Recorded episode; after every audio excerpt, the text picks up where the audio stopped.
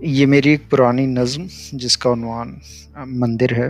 یہ ایک دوست کے واٹس ایپ اسٹیٹس سے متاثر ہو کر اس وقت میں نے لکھی کہ دیوتا کب سے منتظر تھا؟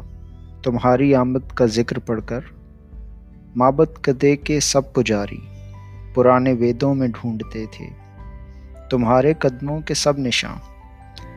تمہاری پلکوں کے سارے سائے، تمہاری آنکھوں کی روشنی سے دیے سارے ہی جل اٹھے تھے۔ حسن دیوی کی مورتی نے تمہارے قدموں کی خاک چن کر اپنے گالوں پہ ورد کی ہے۔